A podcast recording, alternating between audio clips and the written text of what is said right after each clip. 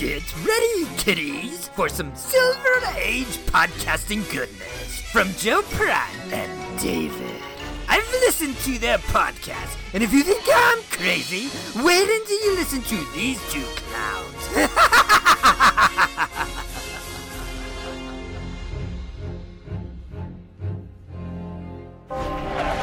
What kind of mission is this? Everyone here is the best there is. Who's gonna teach us? Today we'll start with what you only think you know. Nice. What the hell? Easy, Maverick. Let's try not to get fired on the first day. We're going into combat on a level never seen. You think up there you're dead. Believe me. My dad believed in you. I'm not gonna make the same mistake. Oh my god, here they come! Top Gun Maverick, rated PG 13. CBS presents this program in color. Autobots, roll out. End of line. Sounds pretty heavy. Weight has nothing to do with it. I am the Knight Industries 2000. Dead or alive, you are coming with me. Hasta la vista, baby.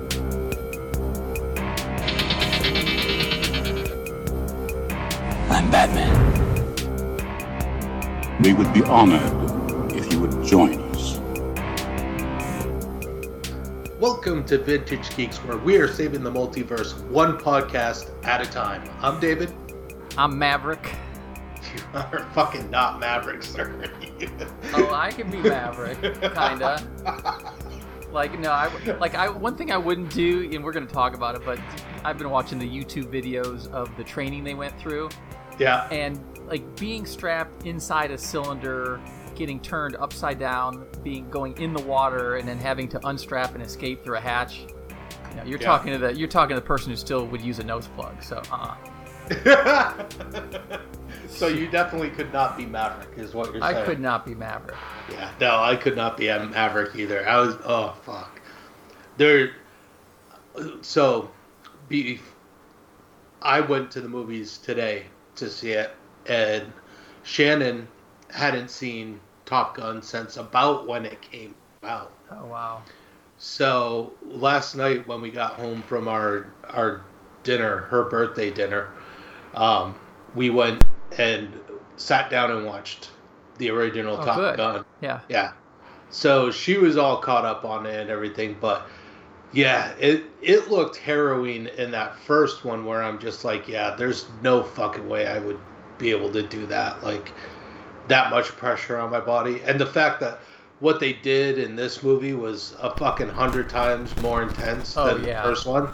Yeah, there's no fucking way. Well, they No, said no. so. The thing I watched today in the the original Top Gun, the only aerial scenes uh, inside a cockpit in that movie was Tom Cruise.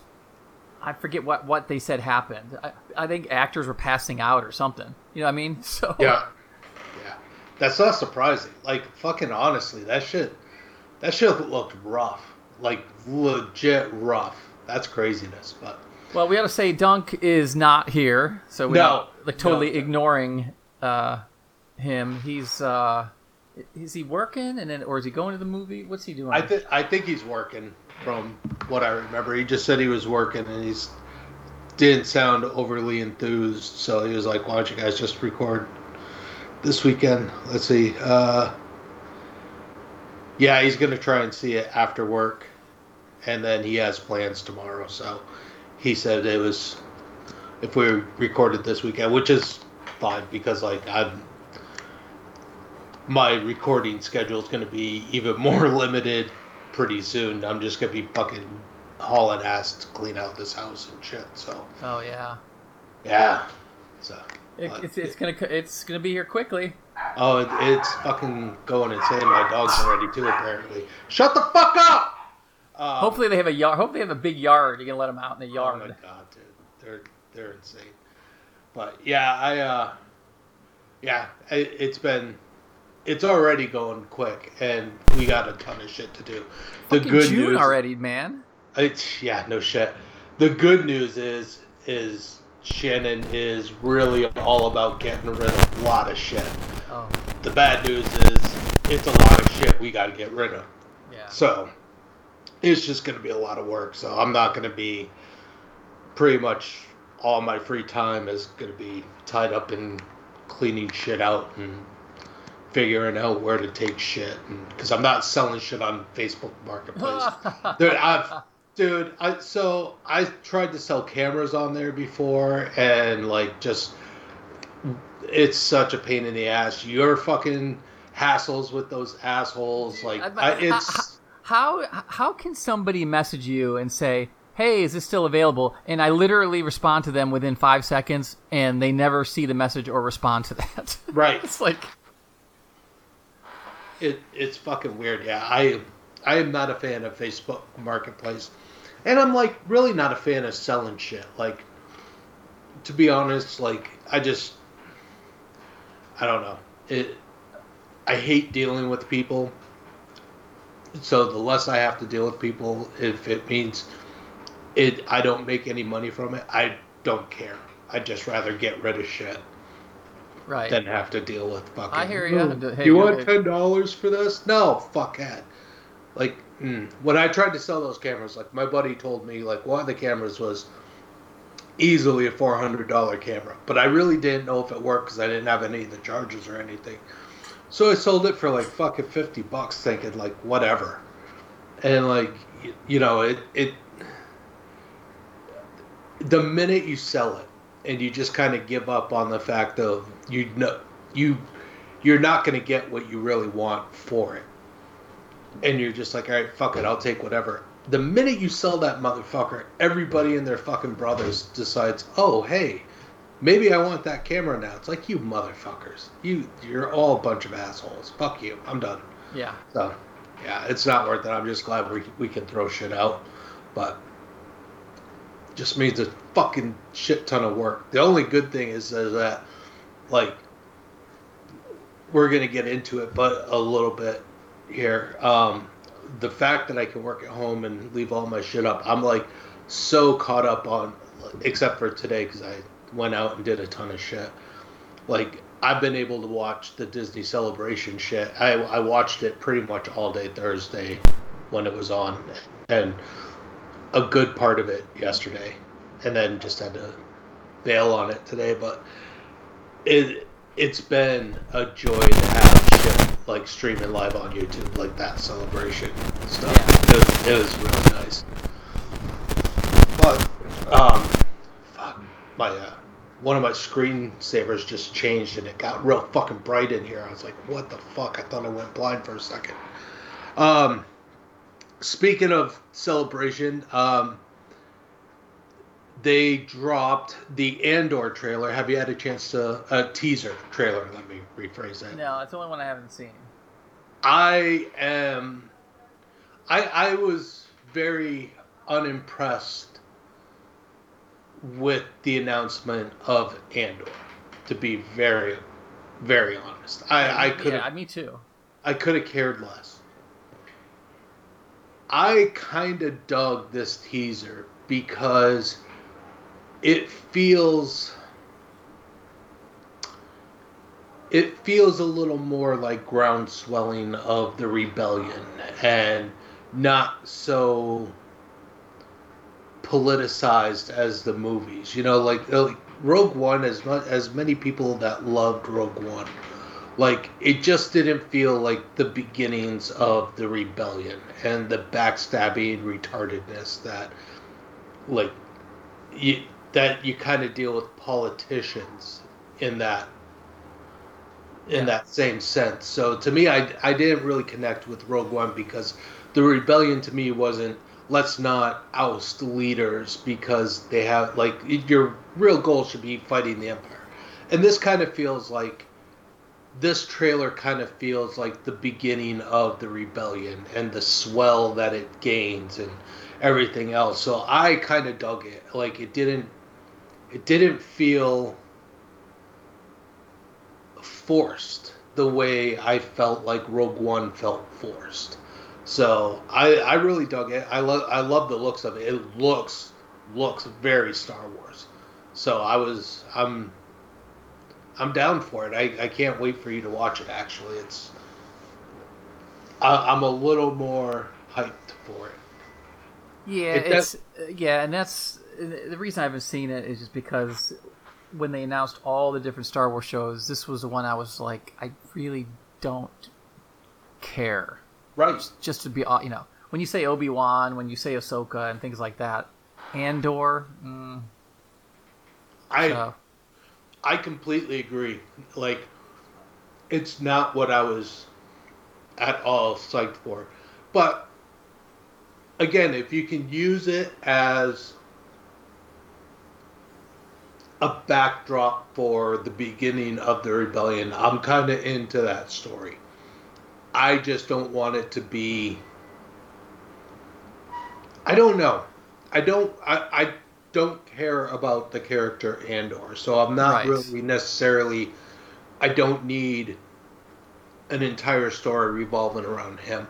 If they revolve it around him and how he is part of building the rebellion and everything, then I'm I'm okay with it, and I'm I'm intrigued.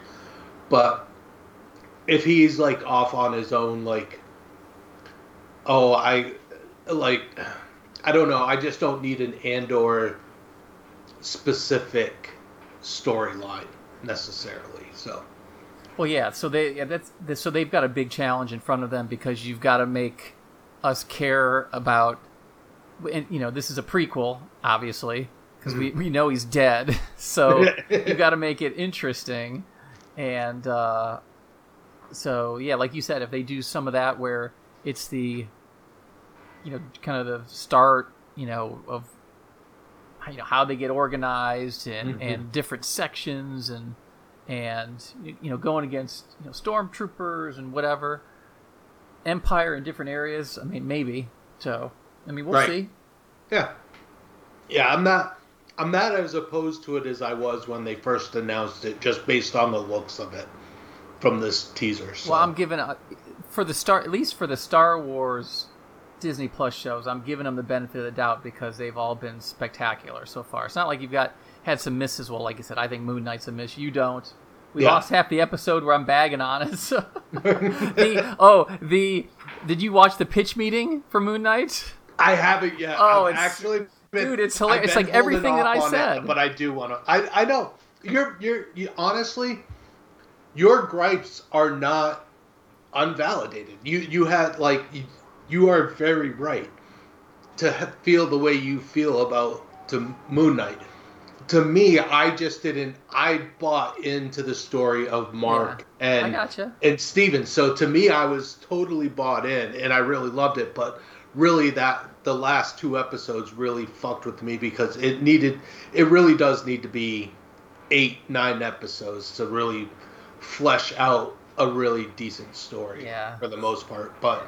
If it's money constraints, I kind of understand. I just wish they would plan it out a little bit better. money constraints dude that's like Uh, saying apple doesn't have enough money No, I I get it, but if they're sitting there saying you have this much money to do this, you're basically getting the same amount as a movie, and you have to fill more time than you would get with I a know, movie. yeah. So, I get it, but like it, you really this is Disney. They they could sink so, a lot of shit into this and still make out like bandits, but whatever.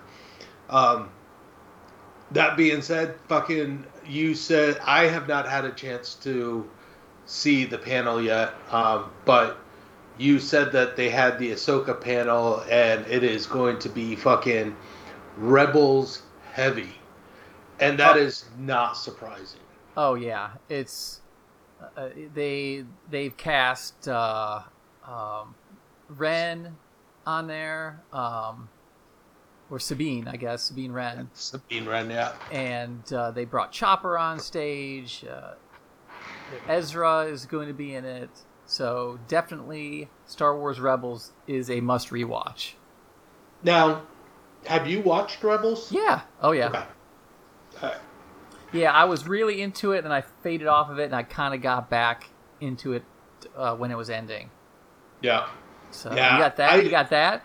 So you got that, and then from yesterday, in for us gamers, the the uh, Jedi Survivor with with Cal Yeah. Kestis. Is it S Kestis? Cal Kestis. I think it's Kestis. yeah, Cal yeah. Kestis again, which is cool. Yep. Yeah, no, that I'm psyched for that game, especially being on the PS5. Like I'm like I, I'm ready for it. I I liked how it's not going to be ready for another year. I'm I'm fine with it because I I forget. I think I saw Jesse Candelori uh, post on the Nerds page about the, they had mentioned the the sequel to Jedi Order coming out and everything and what they what people thought of the first and she was right. It's a the first one is a little staticky with the with the movements and shit sometimes. So I, if they can like really tighten up the the movements and shit and make it feel a little bit more natural, that's going to be a super fun game. Dude, can you Like, imagine? I mean, the problem Hmm. is EA, okay, but but can you imagine if they if they made a Jedi version of Ghost of Tsushima? Oh my god. That's what they need to do, and they will. Oh. So and it, it's they have all the tools to do it. Yeah. It's just a matter of do they do they quote unquote phone it in as EA has been known to do on some of this stuff to hit release dates and all that. I don't know, but I mean I'll still play it. Oh yeah, I'll I'll totally play. I love. I did love the first Jedi Order. It is, it, it's it's a weird one to go back to and play after you've played through it and like try to get through everything. Um, but it it was a fun game. uh, definitely through the first playthrough. Speaking of which, fucking Lego Star Wars the the Skywalker saga, fucking a dude. That that game is stupid fucking addicting. Oh, it's so much Like- fun. It it the the story modes are so fucking short and so quick, and like you spend so much time fucking running around getting kyber blocks and fucking uh, the money and unlocking shit. Like it is just it is so much fun and it's not even like the story mode that's fun. It's just trying to get everything at hundred percent and like unlocking everything, all the characters. Yeah, that's what I, that's what I said before. It's it's it, it should be repetitive. It, you should think it's repetitive, getting Mhm. thousands of kyber bricks, but it's they're all fun little mini games because the characters are fun and they're not super hard challenges, but it's just enjoyable. It's you know what? Every once in a while, it's good to play a game that isn't you know so so super deep Mhm. and like listen i'm i'm i stopped playing horizon forbidden west when i picked up skywalker saga. Horizon forbidden west is you know you got different outfits and weapons and Mhm. and then ammo and the ammo wheel and this and that. And so there's there, it's a great game but there's a lot to it. It's it's kind of nice just to go into this game you just walk into it and you just kind of play it on the fly. Right. Well, and I love the like difference of the characters too, because like yeah when I got Sith Rey, I'm like, I'm never gonna fucking use her. And then when you're free roaming on Exegol, I'm like, you know who I'm using? Fucking Sith Rey. Because that shit would just be fun to have her running around being like, fuck it, I turned to the dark side Uh-huh. and now I'm gonna rule like the Emperor. Like I you, you just fucking end up making up your own Jedi stories when you're fucking roaming around these worlds. You're like, you know what? I'm gonna use this person here because fuck it, why not? And honestly, going back and through the levels and to get hundred percent on everything, get all the little challenges done and all the mini kits and everything, really is super fun. And like you find that you respect parts of movies a little bit more. Like, funny enough, I really ended up like the more I thought about it and the way I played it, I liked Attack of the Clones more the way I did it through Lego than I did the actual movie. And it, you know, it, it, I'm not sitting there going, "Oh, it's." I totally love Attack of the Clones. No, it's still not a good movie, but I understand it a little more as far as its place in the in the saga of it all. But it oh my god, they're like you're right, like the minute like Padme gets her shirt ripped in that, you're just like they didn't have to do that. They didn't. They didn't. There's no need for it. Like whatever. Okay. It it really is a fun ass game. If you guys haven't had a chance to play it yet, definitely give it a shot. That shit is fun as fuck. Just fun. Yeah. Um, what else did they drop for news uh, at Celebration so far? Um, Well, I know they were hit today when I when I tuned into it. Man, they were really trying to hype up that Galactic Star Cruiser dude, hotel I'm, stay. te- I'm fucking not. I'm, I'm not even lying. I win the Powerball. I'm taking you and Dunk there, and we're gonna do every possible scenario that they have, and stay there until we've completed them all, because they're like they really did hype it up. They, I watched that whole thing that they did on it, and they're like, oh, you go in and you can play as like a spy for the First Yeah. Order. You Yeah. can spy for the Resistance, or you can play just straight resist. Like I'm sitting there going, I'm fucking in. I want to do every one of those. So if I win the lottery, we're fucking doing it. We're gonna do every one of them. I I don't care how much it takes, and you know that shit's expensive. I Oh, think I priced it out one time, and it was like, I think it's damn near ten thousand dollars for like a three night stay. It, yeah, it- I, I was gonna say it's at least eight. It's it's at least eight grand. Yeah, it's fucking stupid expensive. Stupid expensive, but it'd be fucking worth it. Totally worth it. Well, and I'm sure, based on the early things with it, it's that they'll they'll get it corrected. And, Oh, yeah. because you don't want somebody spending nine grand for three days and and then going online and saying this blows. I mean, you don't. You just Right. No. Um. I saw I saw the Ian McDiarmid panel, which was just him fucking talking about how, you know, uh, his time as the emperor and everything. He he, he didn't really say anything. He kind of semi hinted that he's not necessarily done, but he there's nothing concrete, so he's kind of tiptoeing around shit. Um, so I don't know that we're done with Palpatine yet, but we could be. Who knows? I'm kind of done. It, it like I don't need to see him becoming, you know, as an apprentice at this point. yeah. Yeah, it, I'm just kind of like let's let's get deeper into this now.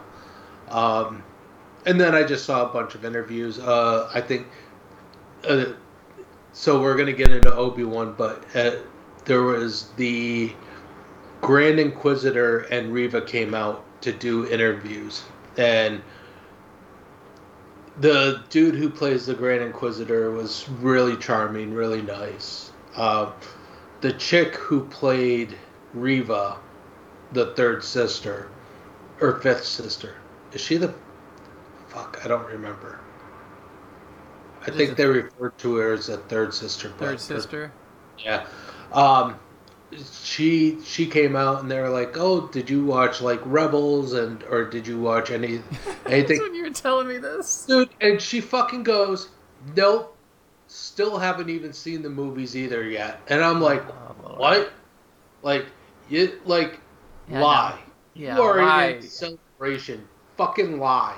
Like you sit there and say, "Oh, I've I've seen the movies, but they don't really factor into it." If you don't want to say you've seen Rebels and all that shit, that's fine. Totally fine.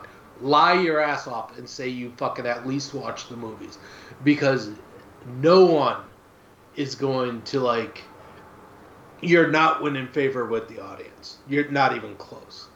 But yeah, it, to me, some of the interviews were just like cringe worthy, where you're just like, oh, this person was not ready for this level of fandom at all. And then other people are so completely comfortable and awesome with it. Like I watched uh, the Hayden Christensen and uh, Ewan McGregor. I watched that one. Yeah.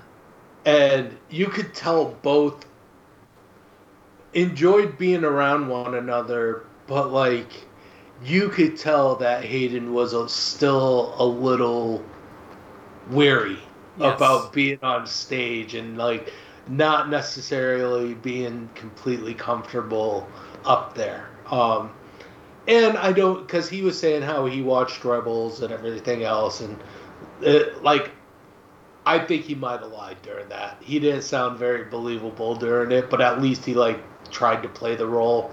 So I'll I at least give him credit for that. But yeah, I think he's still a little bit gun shy from the fans, and rightfully so. Fucking Star Wars fans are fucking morons nine times out of ten. It's it's without a doubt a fucking toxic fan base. Like if they dislike something, it is out of control, fucking nasty. So I get it. I get it. Unfortunately, the fans like who really do love them and and, and aren't toxic, like their voice isn't nearly loud enough to make that poor kid probably ever feel comfortable ever again. So, yeah, it was. Well, well, and it's also that he knows what the post prequel reaction was on mm-hmm. a lot of things. And I mean, it takes I mean, you're an actor and you want to do good and you want everyone to love you and all that. And there was some questionable stuff of how but I don't know that that you know, that's it was how it was written and how they directed Right. him. Right. And which you know, I'll talk a little bit when we talk about Obi Wan with a couple of, of people that I don't think are doing a great job acting in it, but mm-hmm. but but I think I think this is you know it just and we'll talk about Obi Wan, but you know just watching these episodes and watching especially this this stuff that's directly related to the Skywalker saga, it makes me appreciate the prequels more than the the you know episode seven, eight, nine. yeah. So that's just that's that's just the way I feel about it. So No, I, I completely agree with you. I I uh when I watched see everyone was all oh let's be done with the Skywalker saga. We don't need all this anymore. We're over that family. Fucking you assholes. This is Star Wars. Star Wars was built on the back of the fucking Skywalkers. yes, Like, don't fucking sit there and get it twisted. Yes, there is a fucking huge universe to explore, but don't piss on the Skywalkers and be like, "Oh, we don't need." They they literally were the whole focus of the first three movies. Like, I get it, but they're supposed to be the important family of that galaxy. Yeah, it's it's it'd be it would be like with me with Superman. I was saying, hey, we're done telling Kal El's story. Right. I I mean, you don't you do that. You you can tell that story, and then you could tell new stories with new characters in the universe, whether before or after the time frame. Yeah. But you you can't you can't just say we're done. To me, you just can't. Right. So listen, you got we got Andor coming. You got Ahsoka coming. That's related to Skywalker Saga. But you've got um, uh, uh, Knights of the Old Republic coming in Yep. some fashion. So that's there's there's plenty of room in the freaking universe for all this stuff. Oh yeah, yeah, very much so. I it like to me with the amount like because honestly, the people who uh, even though Ahsoka is Skywalker, uh, Skywalker adjacent, it, it's in that saga family. It's not really because Ahsoka really is Clone Wars, and it, Right. it the the the movie fans have no idea who this fucking character is. Like when I watch Mandalorian and Ahsoka shows up, I have to tell my wife the backstory of Ahsoka because she has no clue. Because she doesn't watch fucking Clone Wars or Rebels or any of that shit. So now it's me telling her why Ahsoka is important. But at the same time, when you're like, she's not as as important as she is to the Skywalker story. She's broad enough that you can branch out and make her her own story in this universe and make her relevant as she should be because she is one of the best characters in in the, the to come out of Clone Wars and like maybe one of could have been one of the best Jedi's of all time had she not gotten kicked out or left the Yeah. order. So, you know, it I the fact that they're they're going to explore that's the kind of stuff that you need to do.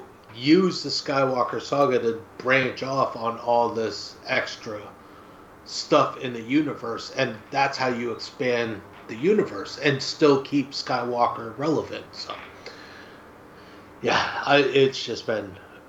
I, I've really loved Celebration. I love that. My kid came up to me, uh, and I forget what we were talking about. I think we were talking about the Palpatine stuff, and he kind of got on that fucking. Oh, I'm sick of this fucking. Like they need to expand the universe and everything else. I'm like, dude, you too? Like you're you're gonna be one of those whiny fucks too? Like seriously, man. Like, come on. It, this is like when we were kids, we wanted to be Luke. We wanted to be Darth Vader. Like we wanted to be the Skywalkers. When we didn't have anything after Return of the Jedi, the extended universe were all Skywalker stories, and we fucking loved it. Like there was so much you could build the universe around that family. So, yeah, I just I'm fucking loving the fact that celebrations going on and and we're getting more and more stuff. But uh, we are gonna we, we will actually talk about other things. But seeing as how we're on Star Wars, we might as well get into Kenobi and uh, and, give our thoughts. Um, I uh, for the first two episodes, I enjoyed it. Did not love it. Um, I I think the tone is there. I, I it Ewan McGregor is fucking killing it as Obi Wan. Like I I love the the turmoil in his face, the constant like you you can tell he's constantly struggling with where he is. And and I also love the fact that he's kind of turned himself off to the force as we find out in the second episode a little bit. So you you kind of get that last Jedi feel where he had to he felt like he had to do the same thing. He had to cut himself off from the force. Dude, he, he, to said he said the same he said the same thing Luke said in the Last Jedi. He said the time of the Jedi is over. It's literally Yeah. what Luke said. Yeah, and and he's not wrong. Like Yeah. the fact that Inquisitors are fucking coming around and and and wiping every one of them out. He Obi Wan's completely right, and like lends a little more credence to Luke's feelings in the Last Jedi. But that being said, like it, the way it's going about, and the fact that he's now gonna become part of the Force again, and fucking just wreck shit. I really like that the way it's flowing. Um, I I have problems with it though. Um, uh, you mentioned the acting. Um, the chick who plays Reva, the third sister, is fucking awful. And when she got up on stage and said that, I thought it was cringy. When I watched her performance, I'm like, fuck, you really should have watched something. Because she feels completely out of place in this universe. Her, like, as far as being an inquisitor, she's not really pulling it off. Um, I, I just, I, she doesn't feel part of it. She doesn't feel connected to the rest of it. And I, I maybe that's what they're trying to get at, but it's still coming off as a bad performance as it is like Well, that's bad. that's that's what I that's what I felt it, it, initially, I mean, Mhm. instant, or I should say, instantly, is Yeah. that it's it just seemed very out of place. It did not seem. So the two th- again, the two things I, I think we both had issues with was was her and then the girl who plays Leia. Oh, God. So to to me, listen, I like I like everything about how it's written and all. that. What the problem is, she's playing it like it's a sitcom character, Mhm. in in her delivery and in in demeanor and mannerisms and inflection and all that. And that's not what you're. tr- I mean, that just doesn't. Again, it's another thing that just doesn't fit into this Right. into this world. And I understand that she's on Alderaan, she's a princess, and and it's it's different than Well- being on, you know, Tatooine and that type of thing. Right. But it's just it's, it those just two things are out of place, and It- I don't know why. To me, it feels like what they did with Billy and Shazam. It it's the tone for the character. Like Billy is way too serious for the age that he plays, and then when Shazam pops up, Shazam is more kid. Like he Right. acts younger, acts completely yeah, different than Billy. You should act the same. Right. And this girl has that weird thing where she's supposed to be uber smart and like be fully aware, like almost adult like mental capacity.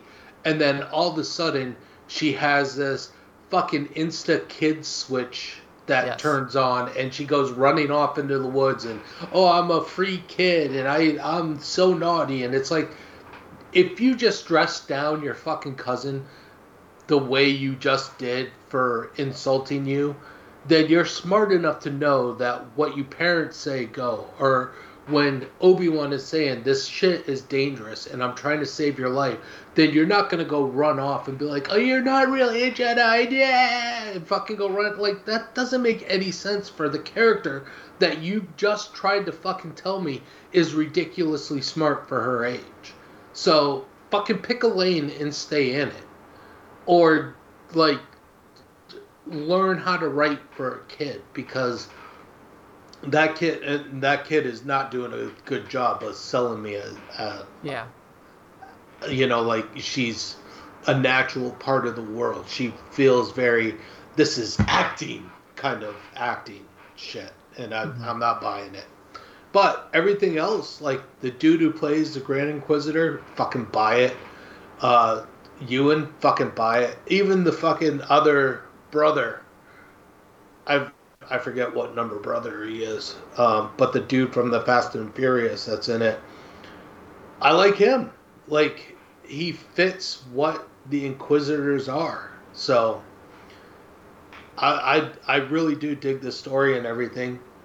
I just that acting needs to kind of get brought up a notch or whatever. And again, like at the end of the second episode when they kill the Inquisitor, like if you don't know Rebels, then you know it. You, if you don't know Rebels, then you don't know that this is a fake out death because Right. the Grand Inquisitor is still alive in Rebels, unless they just completely like were like, no, fuck this, we're rewriting history, which I doubt they would do that.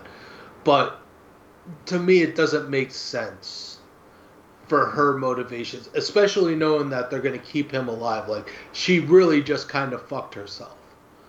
And well, from what in, I don't know if we talked about it, but from the rumors are this is a redemption story for her too. So when it comes to the end, that she's going to come back. So, and I can't remember who mm-hmm. said that or where I heard it, but I've heard it from multiple places. So yeah, that might make sense. It's still like because she says because when after they kidnap her the, the, the those kidnappers are like what will you get by capturing him and she says what i'm owed Yeah, but again, that's more. I think she thinks that she's owed like a better spot in the Inquisitors. Like that's how I kind of read it. Like I don't know. oh i gotcha okay I, I gotcha. don't know that her overall intention is to get back to the light side because that's not really where No, I what and what I mean is that no, she, right now she has no intention, but I don't know how they're gonna write it if that's what happens. You know how, um, just like they did in in uh, uh, episode um, seven. Yeah, yeah, yeah. So or six.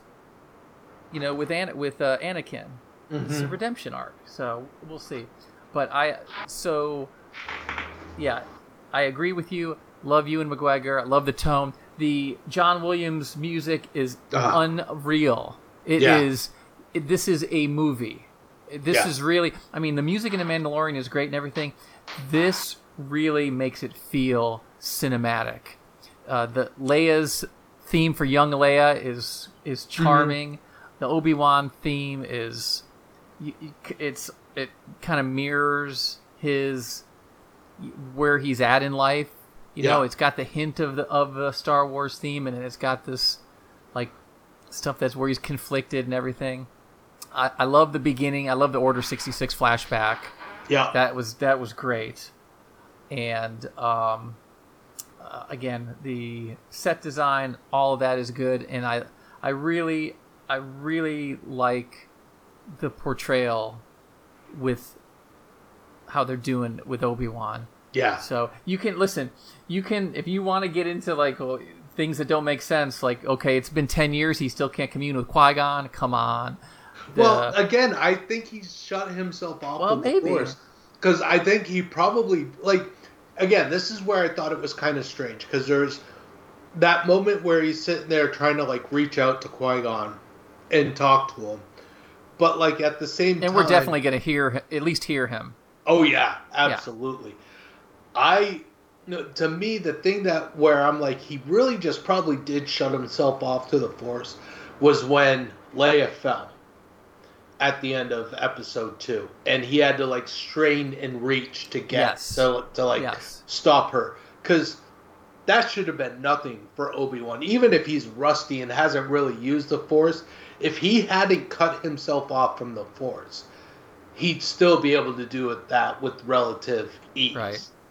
So I really think he's just cut himself off from using the force so that he's not found out. So even when he's like calling out to Qui-Gon, I don't think he's really necessarily calling out and being like I really like I think he's just having one of those moments where he's like, you know, I I need your help, but I'm not to the point where I fucking am ready to like compromise myself. Because even like when that was the other thing that kind of threw me off a little bit. I guess I didn't realize that Obi-Wan didn't realize that Vader was Anakin. Or that Anakin was still alive. Well, no, yeah, he, he didn't realize he was still alive. He knew he was Vader because remember in episode three, the hologram they saw when when him and Yoda were at the temple, Right. And he said, "Hence, you know, Lord Vader, you you'll be known as Darth Vader." So, but what has it, But, like- again? What's it, what's been going on in ten years where the Darth Vader name he hasn't heard it? I mean, he's been. I mean, I guess what they said is that go you know, in the recap, obviously, is you know, go where the Sith don't have a presence. So, so he may not know what's of anything that's going on. But yeah, he did not know Anakin, Anakin was alive. Right. That's what I thought. So I was like, to me, at the end of that episode, when he was like, "Oh my God, Anakin's alive," and then reaches out and says his name, and Anakin's eyes pop open in the bacta tank, I was like, "Oh, that's fucking." that was a, that was a good. And a is- good are you are you are you in agreement with me that that lightsaber, his lightsaber, doesn't turn on until and he doesn't use it because you, you see he's been using blaster and fists and all that. He does not want to use it. It's it's when it's going to happen is when him and Anakin confront each other. That's when Yeah. it's going to get lit up. Yeah. I think. I don't think it's going to. I don't think it's going to happen before then. I I don't know because I think Reva may get him to turn it on, but I don't think he's going to have a real battle with anyone until he ends up battling Anakin. Because I think that's really going to be your crescendo. That that's going to be what. to. Oh my god. So I really don't think you're gonna get much of Ewan having a, a bunch of saber fights with anybody else. You may get him pulling it out to to fend off Reva quickly, but you won't get him like a full blown fight before he fights Vader. I'd I'd be surprised. Right. But oh yeah, I'm I'm down for the series. I like I said, I've just those two performances just take me out of the show a little bit, and it it's hard to get like it's hard to look past it. But yeah, I, I really it's super enjoyable show. It's it's already fucking leaps and bounds above Book of Boba Fett. So, like, which isn't a high bar, but still, like, Again, It- when we talked about Book of Boba Fett, you you you got to care about something in the show. Yeah. I, again, we talked about it.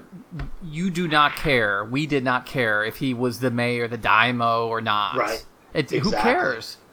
Mm-hmm.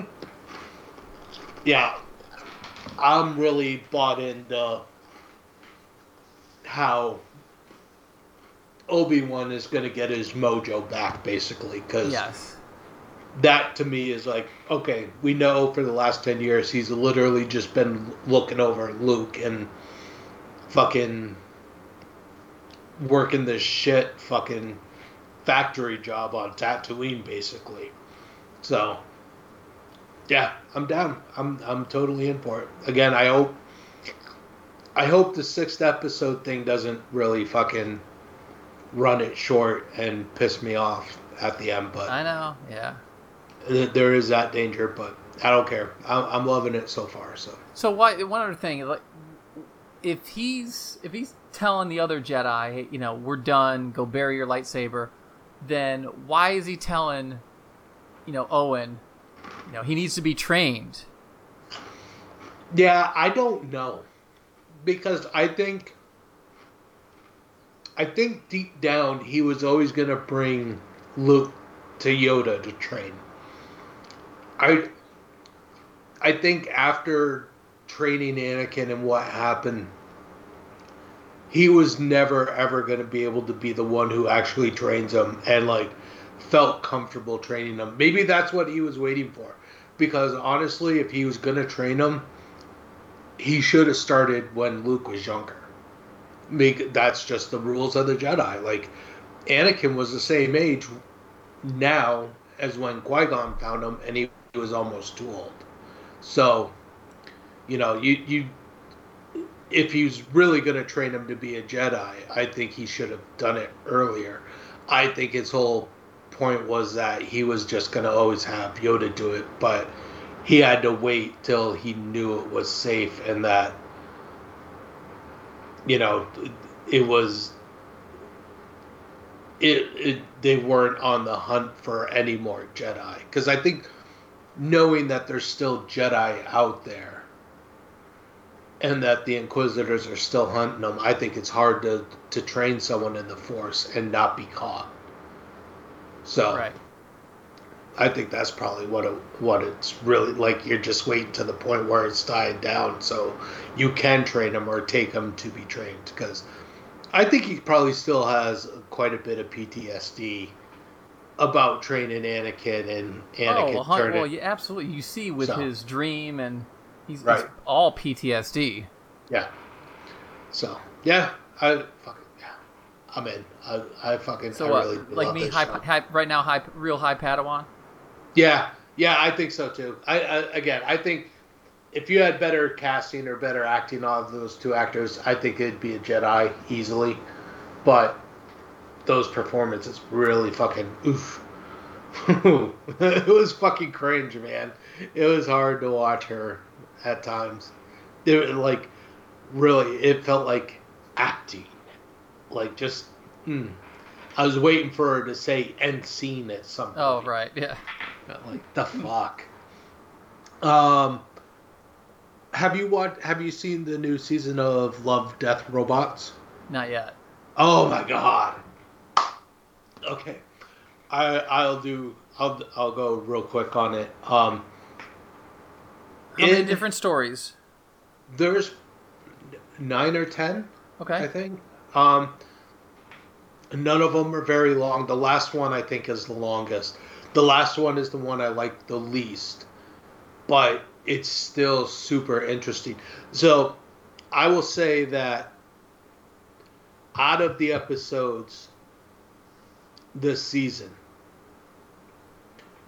they're all solid. There's one, maybe two episodes that I'm not like real hype about, but every other episode is solid. The animation in every episode is fucking beyond, like just beyond. It, it's so amazing. Really? They really went above and beyond this year on the animation. Um, the stories as a whole, I like better. I so I was not a fan of season two of Love, Death, the Robots. I, I really it to me it I it didn't hit the way the first season hit. That being said, I think first season has one or two of the best episodes by far. Mm. I think season three as a whole is a better season than season one. Okay. And, and, and I think every every story that's in season three is interesting at the very least. It's just the fucking animation is so drop dead gorgeous. That's And awesome. That's good to hear. It, it the my my son said most of the episodes, not all of them, but most of the episodes, the theme of this season is swarms of things.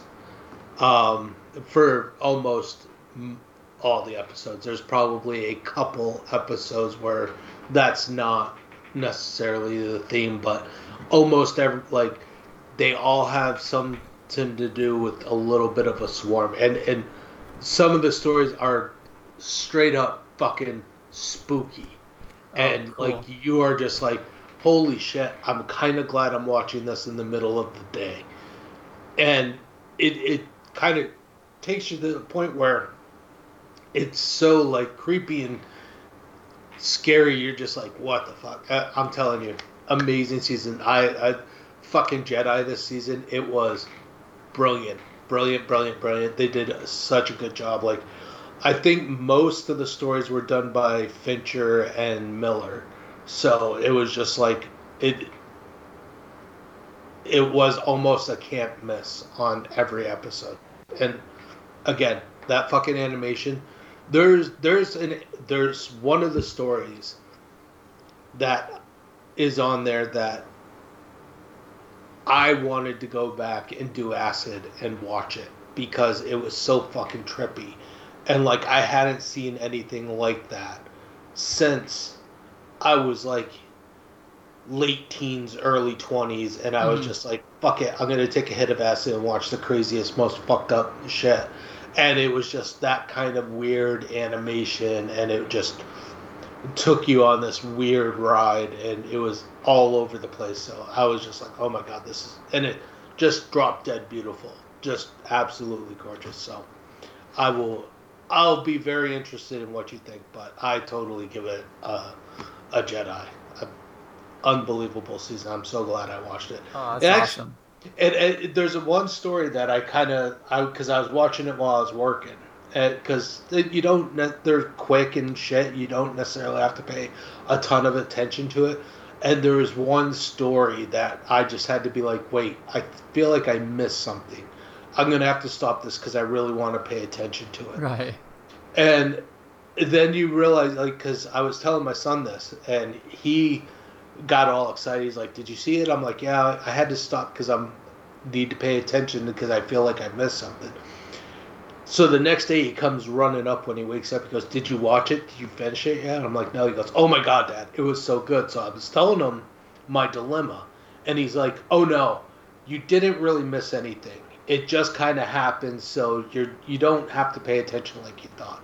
I'm like, "Okay." So I turned it on, and he was right. Like it, it kind of became self-explanatory once it got a little bit further in it. I felt like I missed something, but I absolutely didn't. So again, it, it was fucking chef's kiss of a season. really fucking amazing. Gotcha. Um, I also watched I watched the newest season of The Circle on Netflix. God. Oh my god, dude, those people are so vapid. It's again, it's mindless, stupid shit that I can just put on and zone out. But oh my god, it is to do this and like try to figure this stuff out based on just social media interactions is so fucking weird and how weird humans are because the ones that are real you really don't think are real. And the ones that are fake play better real people than the real people playing themselves. Because you're just like no one could be this out there. And they really uh, it's fucking weird. It was yeah. It's the circle. Holy shit. It's fucking a little my god. It it's a show that's for sure holy shit um i felt like i watched something else but I, i'm fucking drawing a blank now too You want you want me to rapid fire my stuff? sure go ahead Okay. Um, senior year movie on Netflix with um, Rebel Wilson. mm-hmm. It's about I don't know why I think I think I watched it when we were in Minnesota because like Netflix was the only thing I could get at this Airbnb. so I'm like, what can I watch? so I was watching I watching that. It's about like somebody from high school in the 90s. She hits her head when she's doing a gymnastics or a cheer routine and in a coma for 20 years and then goes back to high school. It's one of those tropes. You know? oh yeah yeah but it's yeah. pre- it's actually it's pretty it's pretty funny. Um, so I, I give that I give that a, a a Padawan, and then also Netflix, they've got like a it's a five or six episode documentary about Three Mile Island. Ooh, which- which I is- saw. I wanted to watch that. Yeah, Fuck. that's a total Jedi. That is that's so good. It's it's it's interesting reliving it because I was obviously younger then, but listening, I really didn't realize how bad it could have been and how close it was to being like really like a disaster. Mm-hmm. Uh, so, but it's short. I think it's like it's like five episodes. Um, watch the second season of Upload on Amazon Prime, or the I think it's the first half of the second season. I think the second half is going to come out again. It's I still love it. It's it's a great show. You you watched the first season, didn't you? Yeah, I really liked the first season a lot, actually. Yeah. So uh, I watched that deep water movie with uh, Affleck and Ana de Armas on Hulu. That went right to Oh. Hulu. Went right Yeah. to Hulu. Um, very weird. It's a it's a it's a it's a strange movie, and where they have this weird relationship where she's sleeping with other guys and he's okay with it, or he's not okay with it, and all of a sudden he becomes a psycho.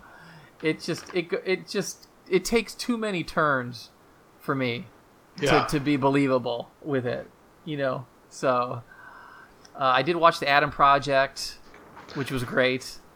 It wasn't it. Yeah, Isn't it was it a lot of fun. Wasn't it shocking how how good that really A- was? and and perfect the kid actor who did Ryan Reynolds as a kid, the way he did the the voice, the the mannerisms mm-hmm. was perfect. It wasn't overdone because it could, it can be really easy to overdo something. Yep. That was really good. So that was that was that was fun. I, I gave that a Jedi. I'm only a couple episodes into the final season of Better Call Saul. That's a freaking Jedi. I love the show. Same same thing with um, I'm only a couple episodes into the new season of Raised by Wolves on HBO Max. That one kind of flew under the radar. It came out and no one was talking about it, type Oh. thing. Yeah. So, did you watch the first season? No, I didn't. I fucking I I never got around to it, and I like I remember you saying you watched it, but then I don't remember you saying that you watched the finale or what you thought of it. So it was always kind of one where I'm like, eh, I don't know if I'll get to it. Yeah, it's I, I believe it's a Ridley Scott thing, and you can kind of tell it's a Ridley Scott thing. The way Mhm. they the way they do the future and technology and all that. It's it's it's it's pretty good. It's not terrible, but it's not fantastic. Yeah. Uh, but uh, Flight Attendant season two on HBO Max is is because of Kaley Cuoco. It's a total Yeah. Jedi. Her perf- she she runs the gamut of every emotion in this, and then you get the like you remember the old show Herman's Head. Yes. Okay, well you get that where she's in her mind talking to the one who still wants her, you know, to break, you know, to be, you know, to start drinking alcohol again, and the one who wants her to party, and the one who's this and all that. Yeah. But the the the actual acting in in in the real world with the stuff that she goes through is just top notch, and it's a it's a good story too, and I think it's like seven or eight episodes. So so that's a total Jedi. And then we just started watching on Amazon Prime. We've got the first two episodes done of Outer Range with Josh Brolin, Ooh. which is you think it's a like a Yellowstone ripoff, But, but it's then more it's supernatural, isn't then it? it's got a supernatural element of it, which I don't want to talk about. So, but we- we're having fun watching it so far. Good. So, and then also finally, Star Trek: Strange New Worlds, total Jedi. It's it's classic Trek, week to week format, visiting places, having a story, kind of like the Next Generation was. So, and the Anson Mount is great. I love all the cast. I like it instantly better than Discovery after just one episode. I mean, Yeah. they're on they're on episode three or four now, but it's a phenomenal show. So Nice. Um, I did forget what the one of the other things I ended up watching was um, Winning Time on HBO Max, uh, which is the rise of the Lakers dynasty. yeah, And oh my god, it is. It's really good. I it's a it's a complete Jedi, and I I know a magic story. I if it makes me miss 80s and 90s basketball so much, and why I loved basketball for the time, because they were fucking brutal. They that that was really just a rough game back in the day. Oh, but yeah. the dudes that they got to play fucking uh to Magic and Kareem and like are fucking dead on. Like dead on lookalikes, dead on like just acting like them. Um I, I fucking drawing a blank on his name. Jason something is plays Jerry West Jerry West. and the, he is a fucking riot, dude. Like it is, it is so funny how they portray Jerry in, in the in the in the in the show. I wonder how Jerry thinks they played Jerry. Uh, Jerry is not a fan of how they played Jerry. I Um, would imagine so, from what I heard. he is he is not a happy camper with the way he's portrayed, but it is hyper exaggerated. I would imagine. Um,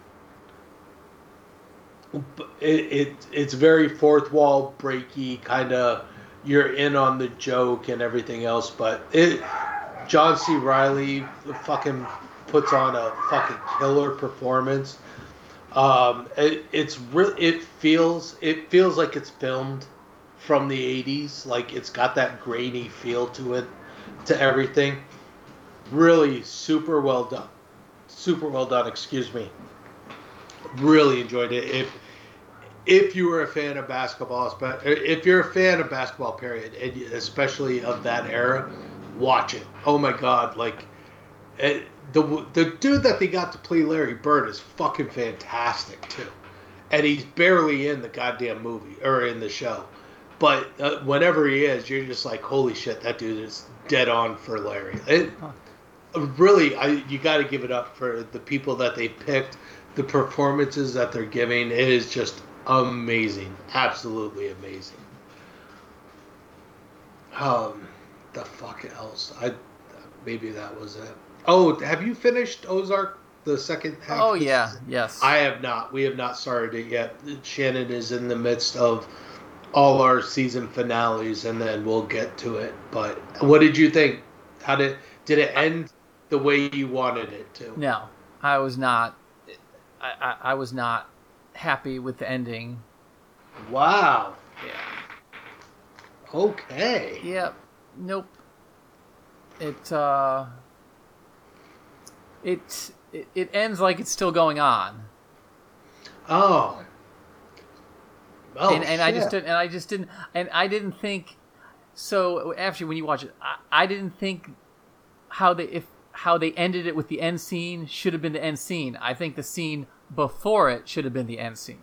So I'll, just Oh, leave, it, I'll leave it at I'll leave it Okay. at that. I know. I kind of. Yeah, I get it. All right. But but still still still enjoyed it. Lot lot of lot of lot of twists and turns and of- of what you would expect for something that's ending. Yeah. Yeah. All right, that works. All right. Well, if we have nothing else, which I can't, I I can't fucking think of anything else I've watched, which is crazy because we haven't recorded in like a fucking month. But again, it's been a lot of YouTube shit because work and life.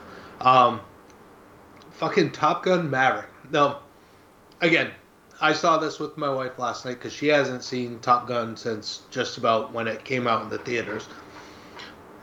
I would assume that me and Joe have seen Top Gun so many times we could damn near recite that fucking movie. Uh, du- dude, but wait, me and my me and my buddy Kevin from high school, when we used to walk down the hallway, we did that. We did the high five, and Five, then yeah. slap. You know, high and low slap. You know. Yep. Yeah. Oh yeah, that was you had to. That shit was cool as fuck. Oh my god. Um. Yeah. It, there was. Dude, so they had much- they had back then. Th- th- this movie was such a recruiting tool. They had recruiters outside movie theaters Yep. in Yeah. fucking tables signing people up. Yeah. I, I, in all honesty, like you, you get, you get pr- er, pretty fucking patriotic when you watch Top Gun, where you're just like, yeah, I get it, I get it, fucking holy shit. So we watched Top Gun last night, and I, again, she started it, and I was just like, I'm like, I've seen this so many times. It's a long movie. Just put it on, and I'll be in there in a minute. So I was doing shit, but like I could, I could picture everything the minute I heard the first note and everything that's going on. Yes. I'm like, oh shit! Like I, I can see everything in my mind.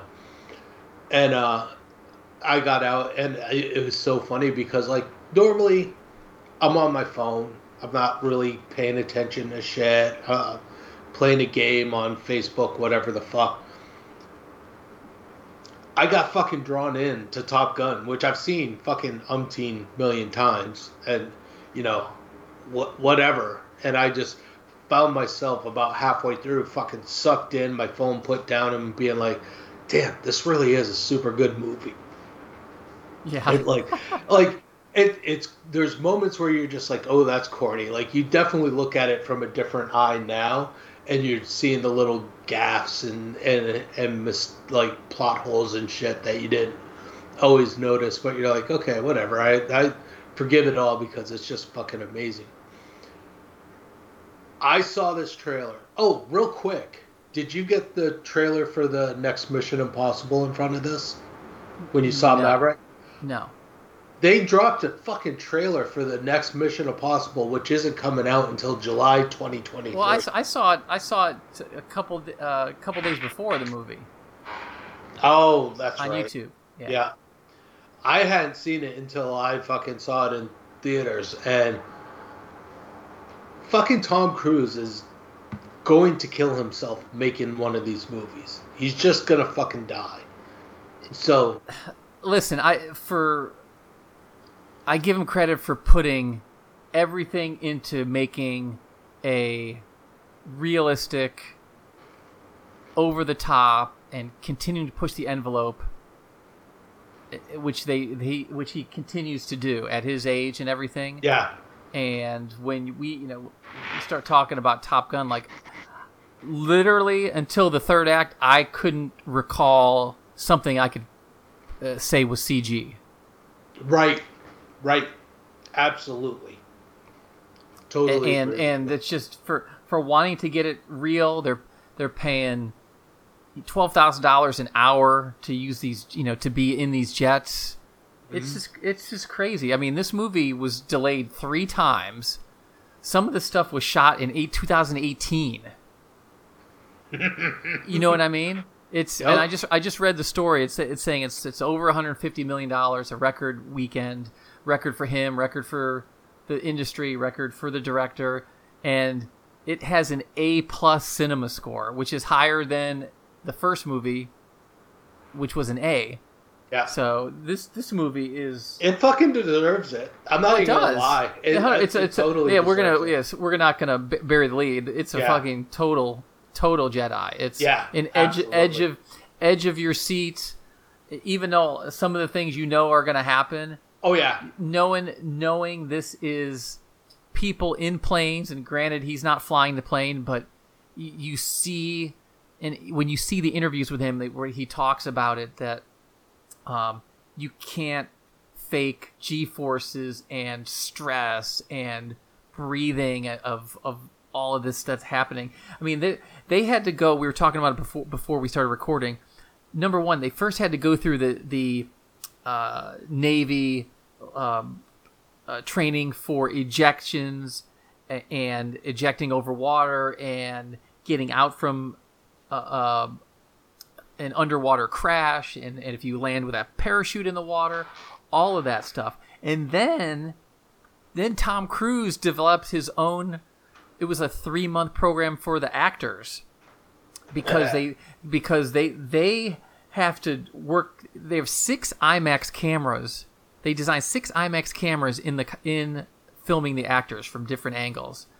And you got to have the right where the sun is and all that. And they said they didn't know if they had a good shot until they came down and then looked at the film. Yeah. so but it's you know it's just it's so crazy and they and they did a, a couple of times and you know they went a couple of times heavy on the member berry stuff okay Yeah. Oh yeah. Yeah. Absolutely. but uh, you know, and they it, it was ju- it was just a and you read a lot of reviews and it they you need, when they when they say they talk about big budget, you know, these tentpole movies and these superhero movies and all that, and superhero movies are CGI fests. They this is kind of like old school filmmaking. You mm-hmm. know, like uh, in like Christopher Nolan in The Dark Knight, where they flip that semi. You can you can do that at CGI, yeah. but it never will look exactly real. And everything in this, and like what I just said before, until until the aircraft carrier launched their missiles ahead of that final, you know, Yes. strike. That's Yeah. that was the first time like, oh, that's CG. That's the first time I noticed CG, and that was an hour and forty minutes into the movie. And you, I'll I'll be dead honest. I honestly, it didn't even, it wasn't that noticeable on my screen where I was like, ooh, that, you know, to me it was just like, No, no. What I'm saying is, it's, I said I know that scene is CGI. right, I know, right, right. but but up up until that point, it's it's just it's all practical. Yeah. It's inc- it's just incredible. Well, it was funny. I told so I'm like, Shannon goes, so why after 35 years or 30 years are they making a fucking another Top Gun? I go because Tom Cruise wanted to fly an F-18. Yes. like that's the only reason that they're even making another one. She's like, "What? He didn't fly one in the first one?" Like, no, he didn't have the balls back then. Now he's got the money. He's got taking insurance out on himself. Like, he has enough money that he can take. You know, he can do a scene where he flies an F-18, and that's all he wants. And so they're gonna, you know, make a movie around it. She's like, "That's fucking insane." I'm like, So's Tom Cruise, but holy shit, if he's gonna put himself on a line, I'm gonna support that man because holy shit, that dude is like it. Just to be like, you know what? I just want to fly an F 18. I'm making a sequel to this movie.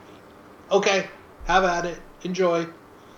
Whatever. Well, it's it's it's kind of this is kind of the, and then they talked about it in the movie. This is kind of the last hurrah for this this type of thing in the military. Mm-hmm. Because listen, I we had a friend of ours. She just she just finished the uh, the basic school with the Marine Corps, and she wanted to be a pilot, and she got she's a drone pilot instead.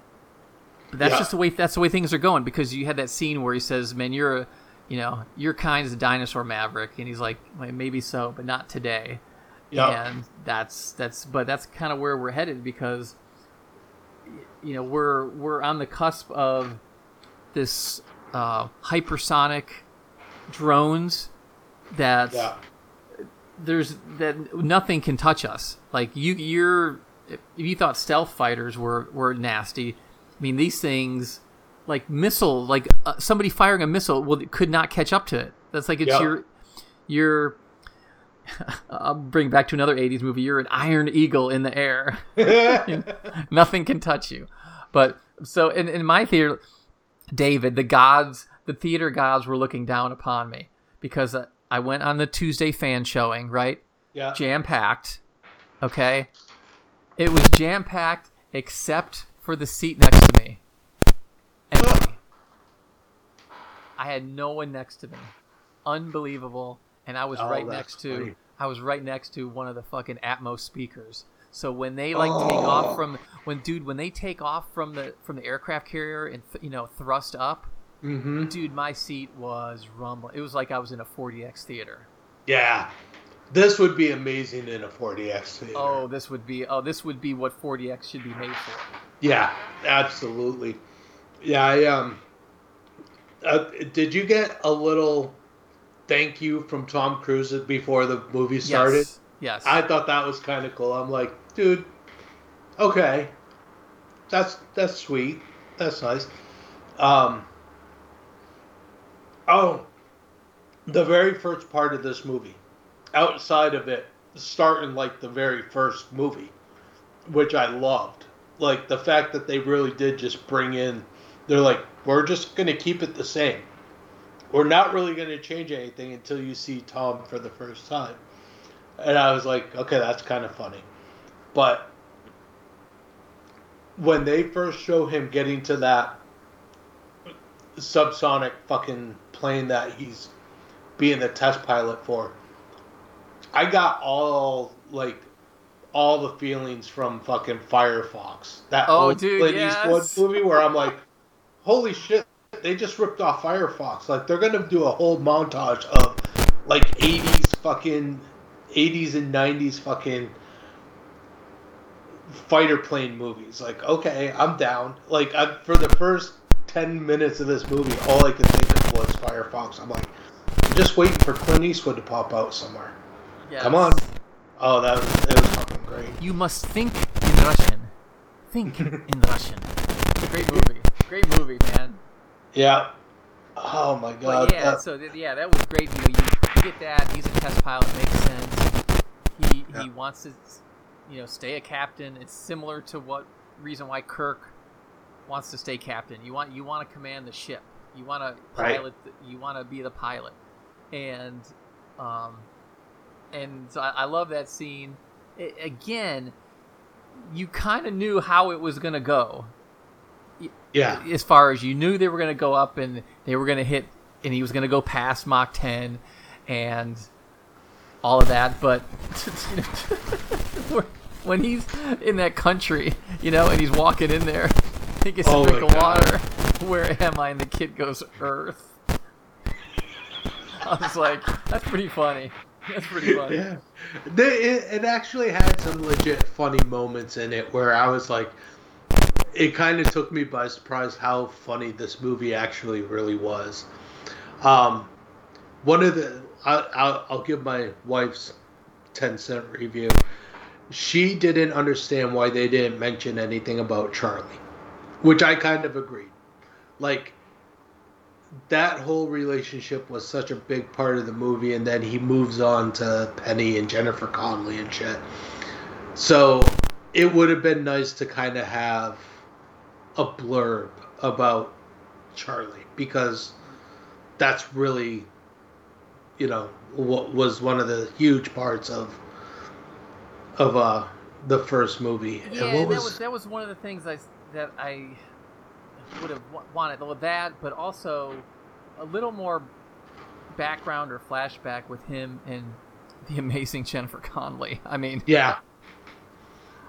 Yeah, Um, because it, it was really weird. Like you didn't really, you kind of got touched on exp- exposition, but not anything concrete. Where you're just like, okay, so this was supposedly a relationship, but we don't know where it came from, what happened, or anything Right. else. It Yeah. just kind of like left to fill in the blanks. And I'm like, sometimes holding a hand is okay, especially when it's if you're gonna make it such a part of the that really was like about it, where I was like gripey about it. I, I would say it's.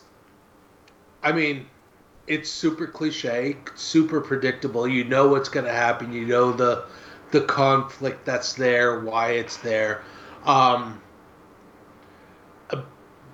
but if you don't walk out of this theater having completely enjoyed yourself, like you just watched the wrong fucking movie because yeah, you just don't you just don't you just don't like these kind of movies because Yeah. it's he, he's especially in this movie in, in, as that character just like he was in 1986 he's so fucking charismatic yes, You know very I mean? much. so. It's it's you, you you would not know that he's 36 years older right.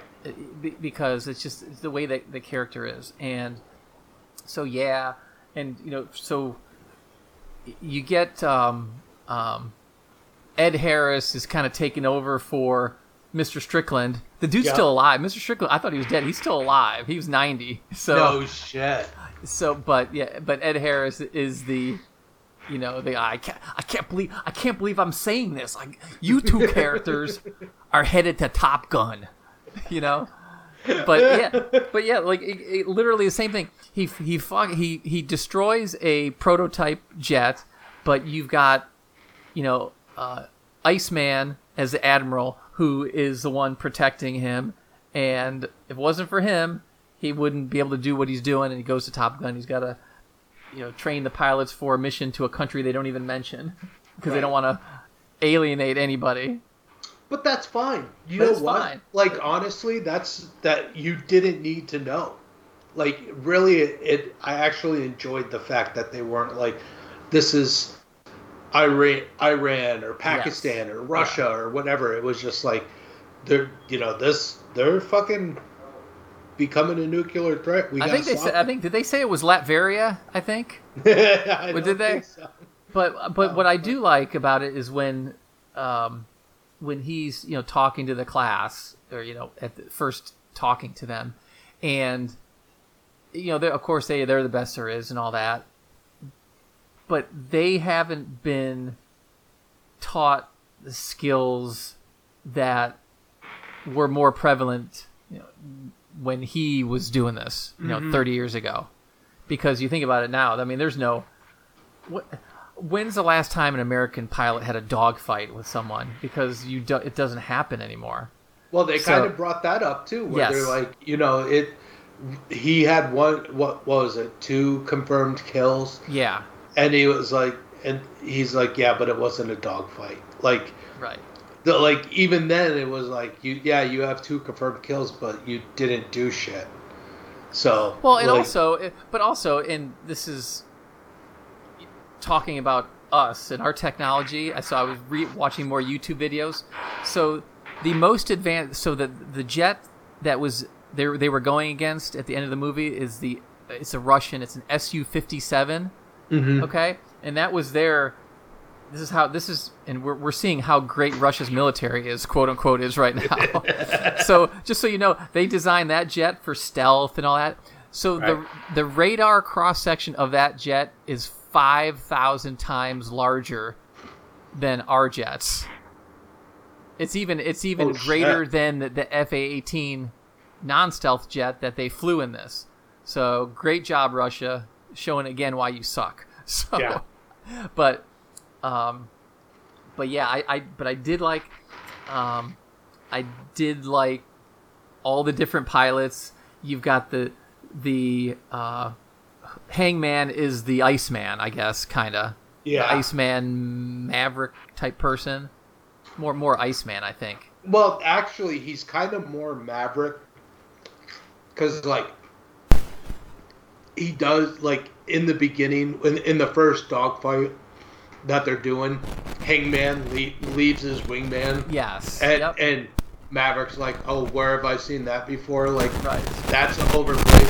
So, like, I think you're right. He's kind of a blend between Iceman and Maverick, but he does kind of lean a little towards the ego of Maverick that yes. what he's going to do is going to be the best for it, but he's still got that Iceman, cold as ice kind of in his veins and can fly just fucking dead stick and no one can touch him. Now, but ask you, did, did you so you know talk a little bit about you know really strong on the member berry stuff? Do you Mhm. think, especially at the beginning, do you think they went too hard with Miles Teller trying to be like Halloween costume, you know, uh, costume party, looking like Anthony Edwards from 1986, or would would his son wear the Hawaiian shirt, have the short mustache? Of course, he would wear the aviators. Would he play "You've Lost That Love and Feeling"? You know, all that kind of stuff. Right. I, a little bit. I, th- I think they went a little too hard because I think everyone shows up and they're in their dressed hands. You know, they're not they're not in their whites. They're not in their their their flight suits, and and but they're still in the Navy. They still are on base, and then he shows up kind of off duty like that to me was kind of like eh, I don't buy it. I think he would have shown up in his in his dress uniform before he would have shown up in a fucking Hawaiian shirt. I think I was okay with him doing the mustache and everything else and having the look of Anthony Edwards. I I kind of dug it. And I could actually kind of feel the resemblance and everything else. I don't know that they needed to hit Great Balls of Fire in the bar, but I think it was really a good moment for Tom.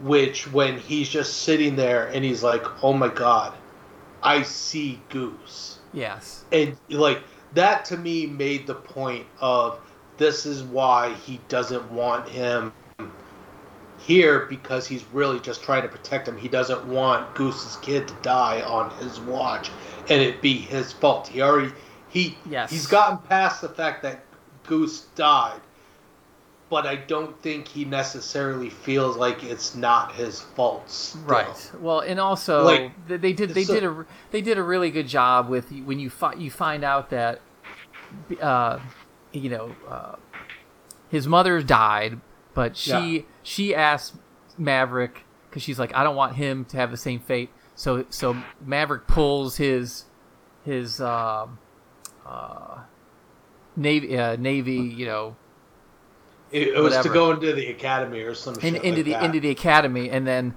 you know Jennifer Connelly asks, "Well, well, I'm sure. Why wouldn't you tell him that?" He's like, you know, his basically his mother's dead. Why why have him resent her and me? Right. So he's like, just put you know, I'm gonna just put it on me. And um, and again, we know how it's gonna end up at the end of the movie. Okay, it's super Right. tropey.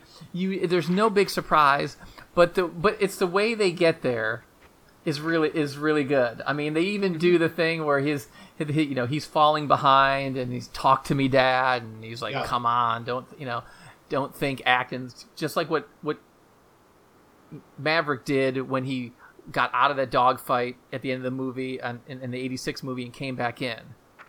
You know, but th- just the way they do it, um, and and and all of the all of the training flight scenes and everything was, was funny as far as you know when they had Yeah. the, with the push-ups and where they're just Oh you know, my god, up. the push-ups killed me, dude. That was so funny. Oh, that that really was one of the funnier things when they get back and they're just fucking. It's a montage of fucking push-ups But, for but everyone. like, listen, like we we talk about like we know the stuff's coming. Like for example, they ground Maverick, right? Yeah, right. And then you know Jon Hamm takes over and he's like, okay, now we're gonna do this mission in now four minutes instead of two minutes. They're like, wait a minute, and we're gonna come in, we're gonna come in higher because basically he's saying people are gonna die. Somebody's gonna die in this. We'll, we'll get the job done, but somebody's gonna die. And you know where Jennifer Connelly says, well, you know, you got to figure, you know, Iceman's not here. You got to figure it out and like you know that he's when when he has a two minute fifteen second thing, dude, I'm literally on the edge of my seat. yes. A- And I have not been like that in a movie in so long, and it was so much fun. And I'm like I'm like thrusting and moving as far as you know, like I have it like I have the the uh, the joystick in my hand, yes. which sounds kind of weird. I just said that I'm thrusting having a joystick in my hand, but uh, but anyway, it was it, it's it. You can do that stuff if it's if it's well executed and Yes. it looks good on screen, and they just they just hit it every step of the way, and then you and then just getting to the, end where you think it's over, and then it turns into like Rambo two, where you got the helicopter chasing after him, right? yes.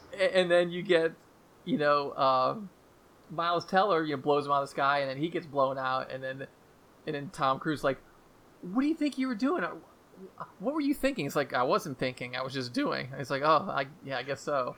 And then, and, but again, and then they, and I knew they, I knew that at the beginning that they were talking about the the Tomcats for a reason Yes. because you saw it in the trailer. You saw a shot of of a tomcat in the air. So I'm like, you know that tomcat's going to come into play, and they you know get it rolling, and and and it's again, it's not the plane, it's the pilot, and then when he. Right.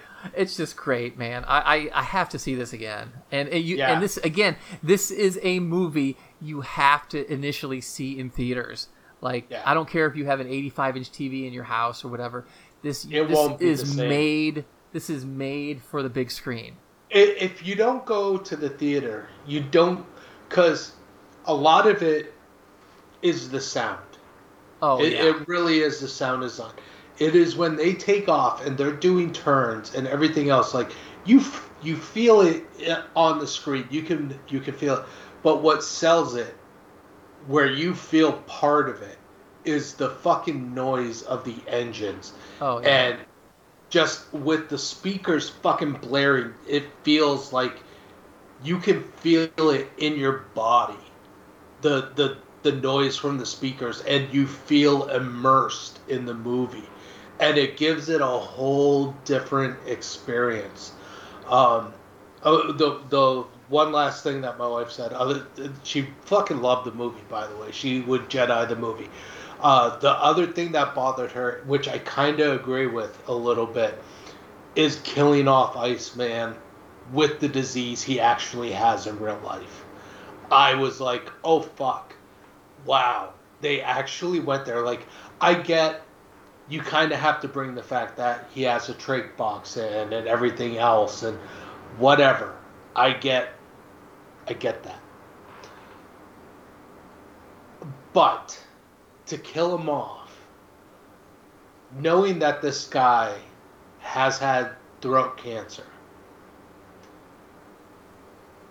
it's just kind of bad taste a little bit where i'm just like ooh yeah i didn't really think of it that way but yeah that's a little odd well, it's it's you know. i mean I'm- i understand why they did it i, yeah. I get so you, I'm, I- first I of all, get it. first of all, I'm glad because initially we didn't think he was going to be in the movie because of because of his health and all that. So it's great that he was in it. It's I I I, I really like that the scene where you know it's it's typing and then and then he talks to him. Yeah. You know. and I, I think his son did the voice because I I kind of watched that Yeah. I, didn't, I still haven't Hulu. seen the whole thing. Yeah, and he literally talks with the trach box, so it's really hard to make it out. There's no way he did that with the the way he was talking. So if if you watch that doc, it when in the beginning it's his son narrating, but it sounds like a young Val Kilmer, where you would Oh, never oh, know the 100%. So I really think that they used his kid to voice that part. I think they could have kept him in the movie. They're like if they are if they're like, oh fuck it, we're gonna make Top Gun three. They could have kept him around and done that with his kid and like kind of used his voice. But at the same time, I respect what they did because they didn't shy away from it.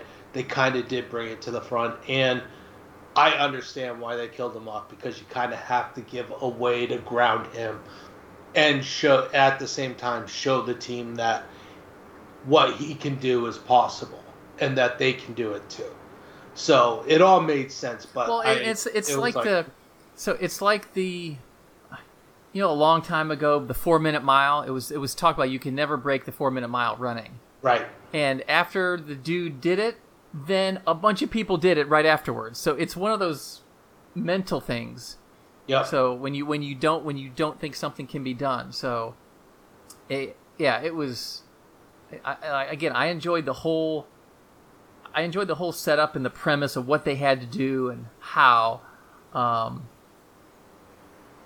but it's but again, it's just it's just the way you, you way the way you execute it, and with again with the actual people in jets pulling G forces that you can see, the music, the sound editing, uh, cinematography. So the beautiful, like the and then the dog fighting in the air with the flares and everything going everywhere. Just God, that was gorgeous. it like was just absolutely phenomenal.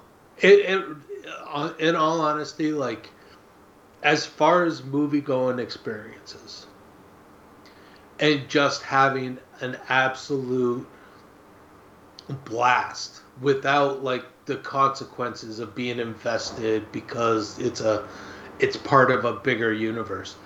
This might be my funnest theater experience of the year. Like Oh, I I 100%, had yeah. an absolute like hundred percent blast. Like there was no like I didn't walk away going, "Ooh, you know, I don't know about that choice, and I don't know about that choice." Like I just, it, it, it was funny watching the watching the first Top Gun last night before going to see this. Really put it into perspective because you realize how com- like kind of corny the first one is, but it's it takes itself seriously enough that you buy into it. And this movie, like,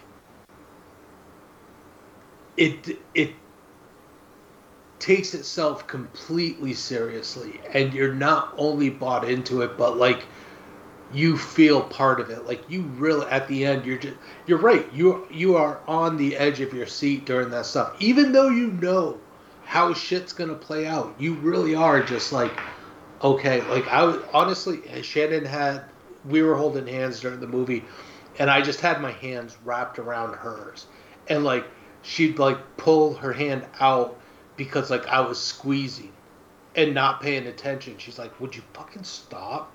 I'm like, "Sorry, sorry." Like it, you just fucking buy into it. You you you're invested in what's going on, even though you really do know everything that's gonna happen. It's it's an amazing feat, absolutely amazing feat. I really had a fucking great time in this movie. Like I I can't think of someone who goes to see this movie who's like, "Fuck it, this movie sucked." Like I don't. Th- that person can't exist. I went to a fucking matinee, a matinee, and my theater was fucking packed, packed. Yeah. Like this theater is never packed for matinees, especially in like in the beginning of summer and shit. Like now, granted, it was raining today, but like I've never seen it that packed on a matinee ever for any movie, any movie, Endgame, nothing. The this fucking theater was packed to the gills. I was shocked. Yeah. Um, I and one of the things in watching a bunch of YouTube videos with pilots and things like that, So I didn't realize. So you know, you talk about the Iceman scene. So with the wings on the casket. So I didn't know this, but so when when a pilot graduates and gets his wings, those wings are separated in two, and he gives he gives half uh, to a person that they respect, and the wings are never to be joined together until the pilot dies naturally or in combat.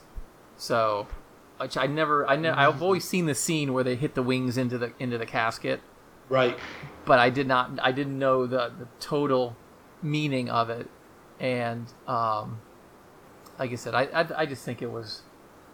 It, you know, it, it had emotional moments. It had funny moments when they when you know nothing was forced.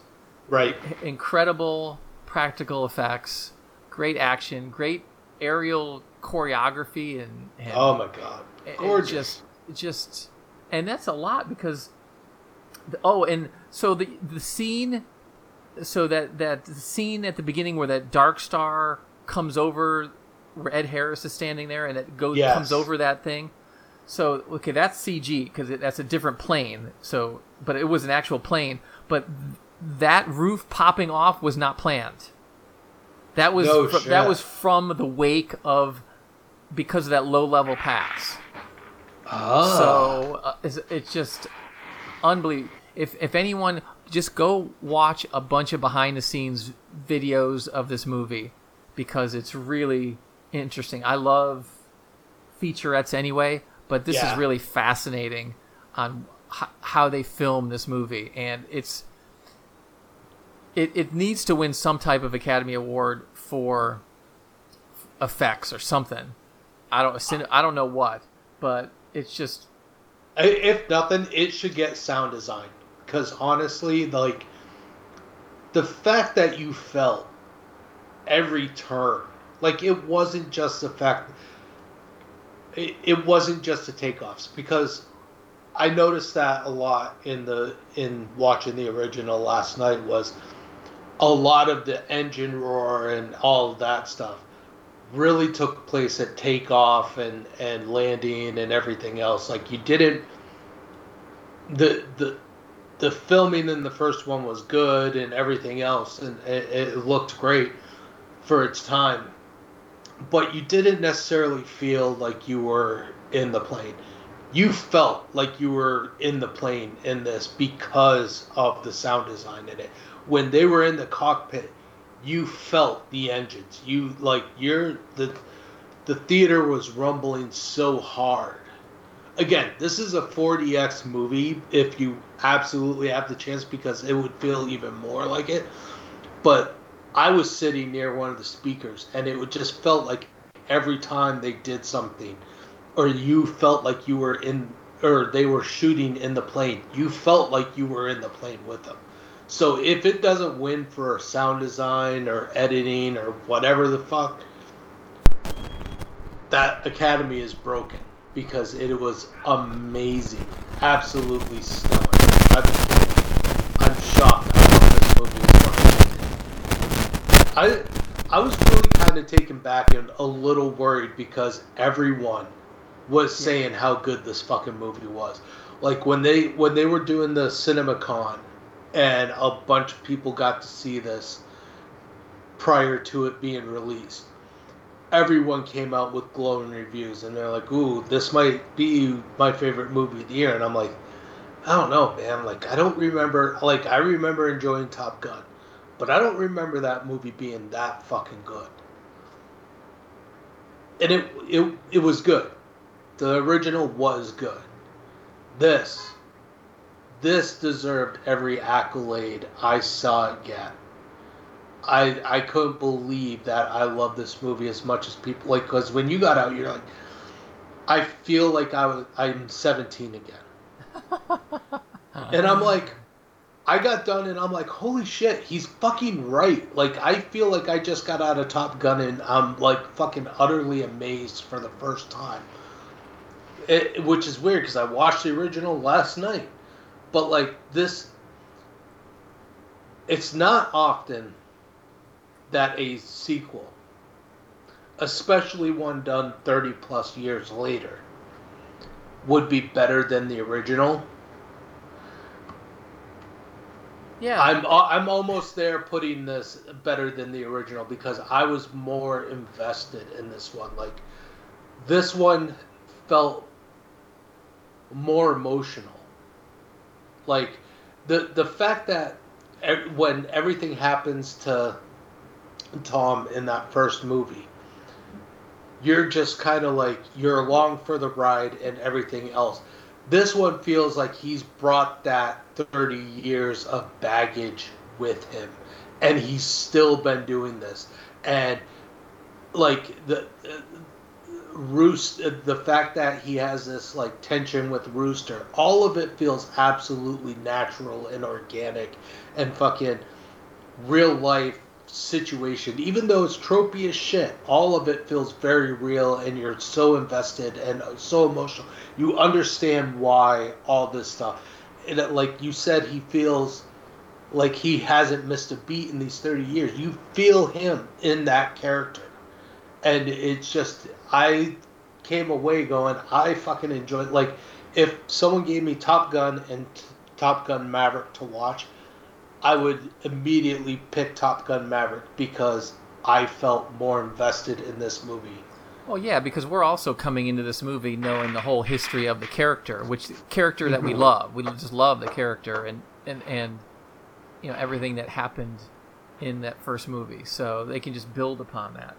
Yeah. Um, so again, they just did a he he de- you can definitely tell that he cares about the craft of filmmaking and he Mhm. does not want to phone anything in Yeah. and so you got to give him props for that and Yeah. pushing the envelope because literally that's what people they go to see when they go to see his movies is what's what's he going to do next Mhm. um, so that that at the end that that P51 Mustang is his actual plane that he well did you see- did you watch the thing with James Corden yet I saw a piece of it, but I did not see okay the whole thing where he was like, he was talking about the G forces and everything else, where he was like, "You're probably gonna pass out" and all this shit. Like I saw a little bit of it, but I didn't catch the whole thing.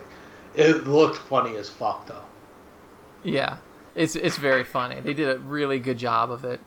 So it's yeah, I can't. Like I said, I think this is going to have one- um, in recent memory, it's going to have one of the lowest uh, second week drops because Yes. it's got it's got such strong word of mouth. Like I haven't seen anyone, any of my friends from high school, whenever I haven't seen anybody post anything other than it was incredible. Like it wouldn't say, hey, yeah, it was pretty good. I haven't seen anybody say anything other than A plus. That's that's why it's got an A plus cinema score. Right. I actually, I'm I'm gonna look it up. I'm really curious as to what it has on Rotten Tomatoes. Oh, when when when I when I looked it up the other day, it was it was it was like ninety nine percent. Uh, it's at I'll tell you because I got it saved in my Top browser here. Ninety-seven percent audience score, ninety-nine. Yeah,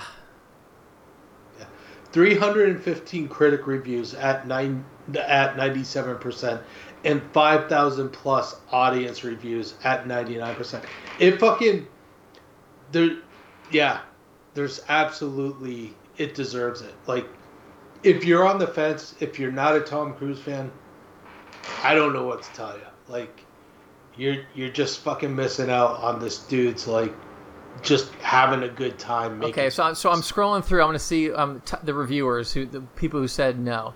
So this one from Spain, the fact that the script doesn't even cite the enemy country gives you an idea of how bland the story is. That's his complaint. oh for Uh, fuck's sake This is okay here. Oh, this one here. oh, David. And, oh, Chris Eaton, you're listening to this one here. This is basically just escapist author- authoritarian porn for white dads. If it was a sports movie, the 60 year old coach of the football team would be called out of retirement to quarterback the Super Bowl. Yeah, so what? Like that shit's fun. Like, it, you don't. Oh, fucking people! Holy shit! Oh my god. It- That's but but see but see those are the people that get up in the morning and they look at a partially you know partly sunny day and say oh those clouds Yeah, that's fucking insanity.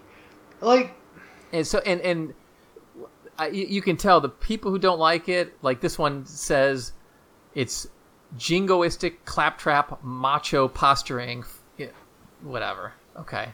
So it's it's it's too uh uh it's got too much uh testosterone apparently and that that must be the issue. Militaristic epic. So disassociated from actual life that it somehow becomes even more fanciful than the average animated family film. Like these people like some of these people are like s- again way too serious go to a movie and have fucking fun right. Yeah. like okay be a critic but don't say oh you know It's it's is like this- going to a fucking like a a comic book movie and going, "This feels like a comic book." Well, no fucking shit, you idiot. Like that's what it should feel like. It should feel like a fucking. Hey, and David, you'll, you'll like this. The other thing I read about this movie is that 45% of the people going to see this are over 45 years old. So the old people have spoken. hey, I, I'm like honestly, I don't think that we're very when it comes to like calling shit out. We're pretty honest about. Oh, that. we Like, are. We we, uh, we don't sit there and like, oh, we just love it for the sake that it was old. Like we we can be quite honest about shit. And if it hits the fucking member berries switch too hard, we will fucking call it out. This, and we've said it so many times before. You can be tropey, you can be cliche, you can do all the tropes you want in a movie. You can have whatever MacGuffin you need to, as long as you do it right and you make your audience feel invested and and part of the story and and give a shit about what's going on. And Maverick does that. Like it it really the it, the it- only. Go ahead. it doesn't break any new ground. Right. It doesn't it doesn't sit there and go, "Oh my god, we've done this amazing fucking visual shit that like it will blow you away and you're only going to come and see that." It makes you feel invested in the characters. It makes you like feel nostalgic for the original movie without making it feel like a carbon copy of the original movie. It makes it feel like it's grown up and progressed.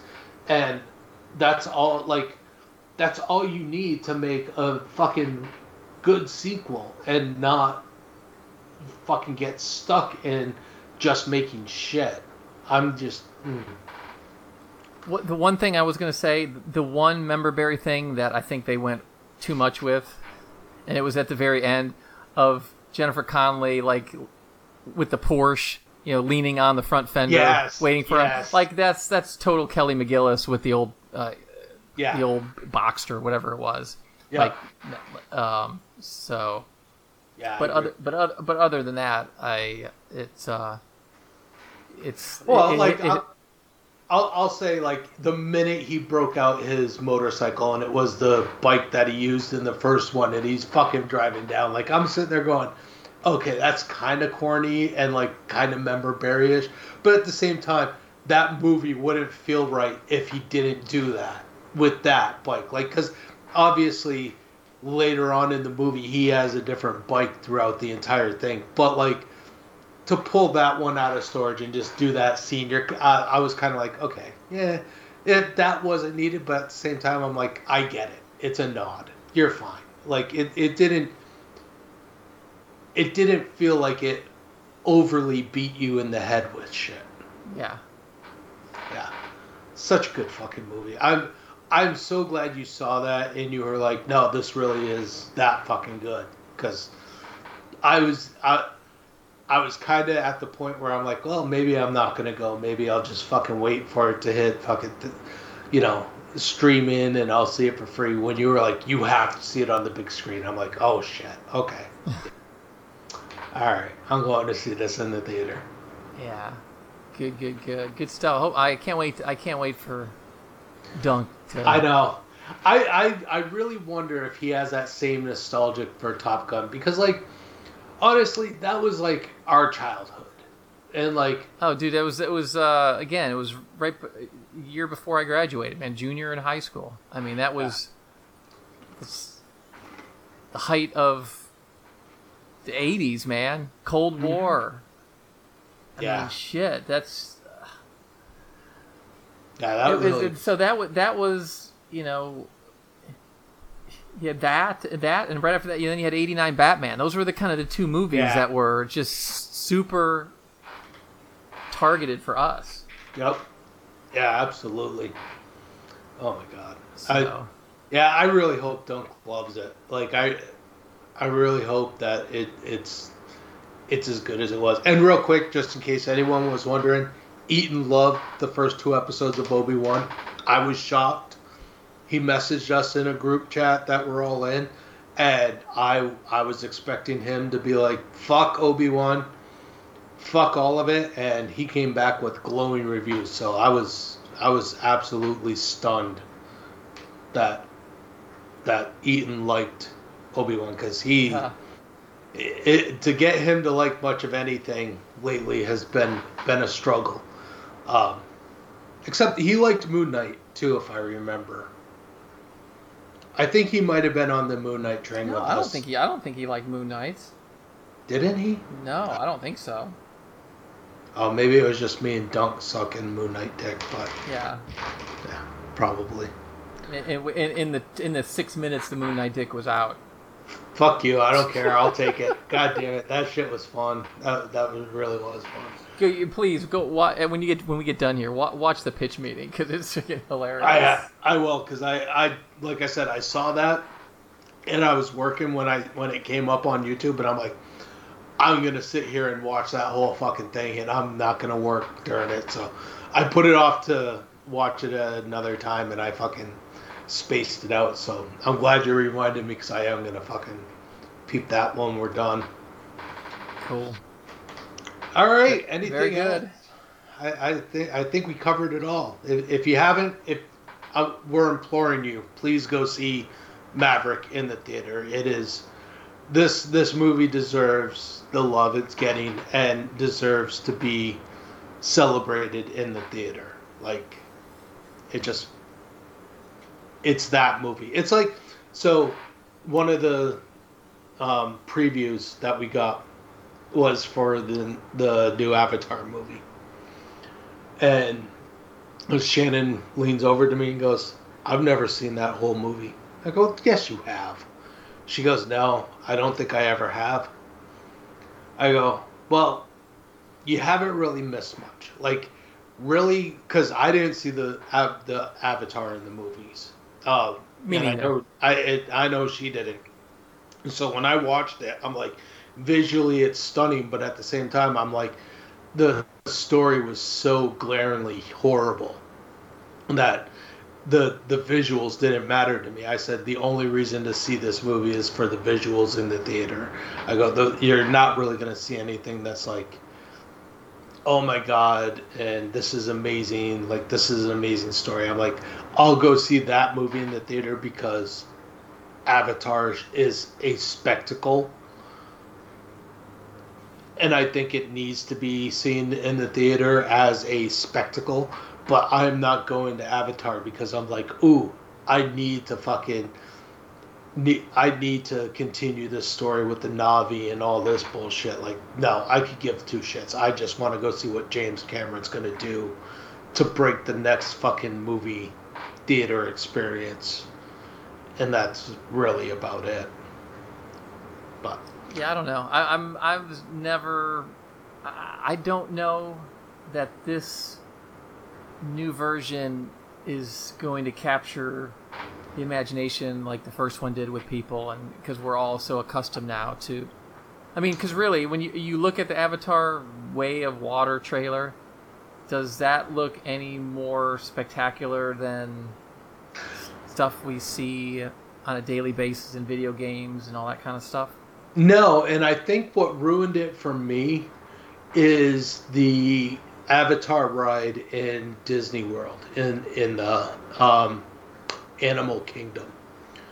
Um, I forget the name of the actual ride, but you're kind of like one one it, you go up like basically the tree of life. The fucking thing is huge, and it's on the inside is just massive.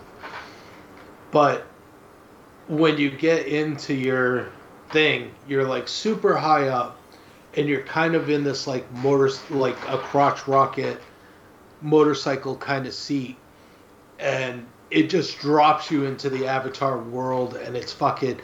It's an amazing ride. It feels like a roller coaster. You feel like you're flying on one of those fucking dragon shit things, and you're just like, oh my god, this is amazing. That felt to me like seeing that movie in the theater, and that experience was so much fucking fun. That was one of the best rides I had ever been on in any Walt Disney World park ever. Like, it was just a fucking super fun ride. But that ride was far more fun and looked far more amazing than what I saw in that trailer, where I'm like, I'll go see it in the theater because I think it needs to be seen probably in an IMAX 3D kind of way where you're just like, oh shit, okay, I get why he filmed this now. Right. But at the same time, like having done that ride in the Animal Kingdom, I don't know that it's going to get much better than that for me. So I'll go see it, but I'm not like, eh, I'm. I, it's not high on my priority list. Like, I'll wait till it's almost out of theaters and go see it. I'm not going to see that shit opening day Right, by yeah. shot. But all right, well that's it. Uh, I don't know when we will get together again. Um, again, I'm going to be kind of busy right up for a while. So it could be just Duncan Joe recording, or if something comes out where we got to talk, like we'll probably pop in and do Obi Wan catch up episodes probably when it's over, or oh fucking Boys is coming out soon too. Third, yeah, next Friday. Fucking so's umbrella. We'll be we'll be back sooner than later. Uh, yeah, uh, uh, fuck. I did. Yeah, we'll we'll get together, but it just probably won't be as often as. Well, not as often. We fucking record once a month right about now, but Yeah. it could be a little more spaced out. We'll see. Um, just we got we're fucking adults and we got shit going on. Life is Yeah. life is life. So, uh, we'd like to thank you for listening. You've been listening to Vintage Geeks, where we are saving the multiverse one podcast at a time. See ya.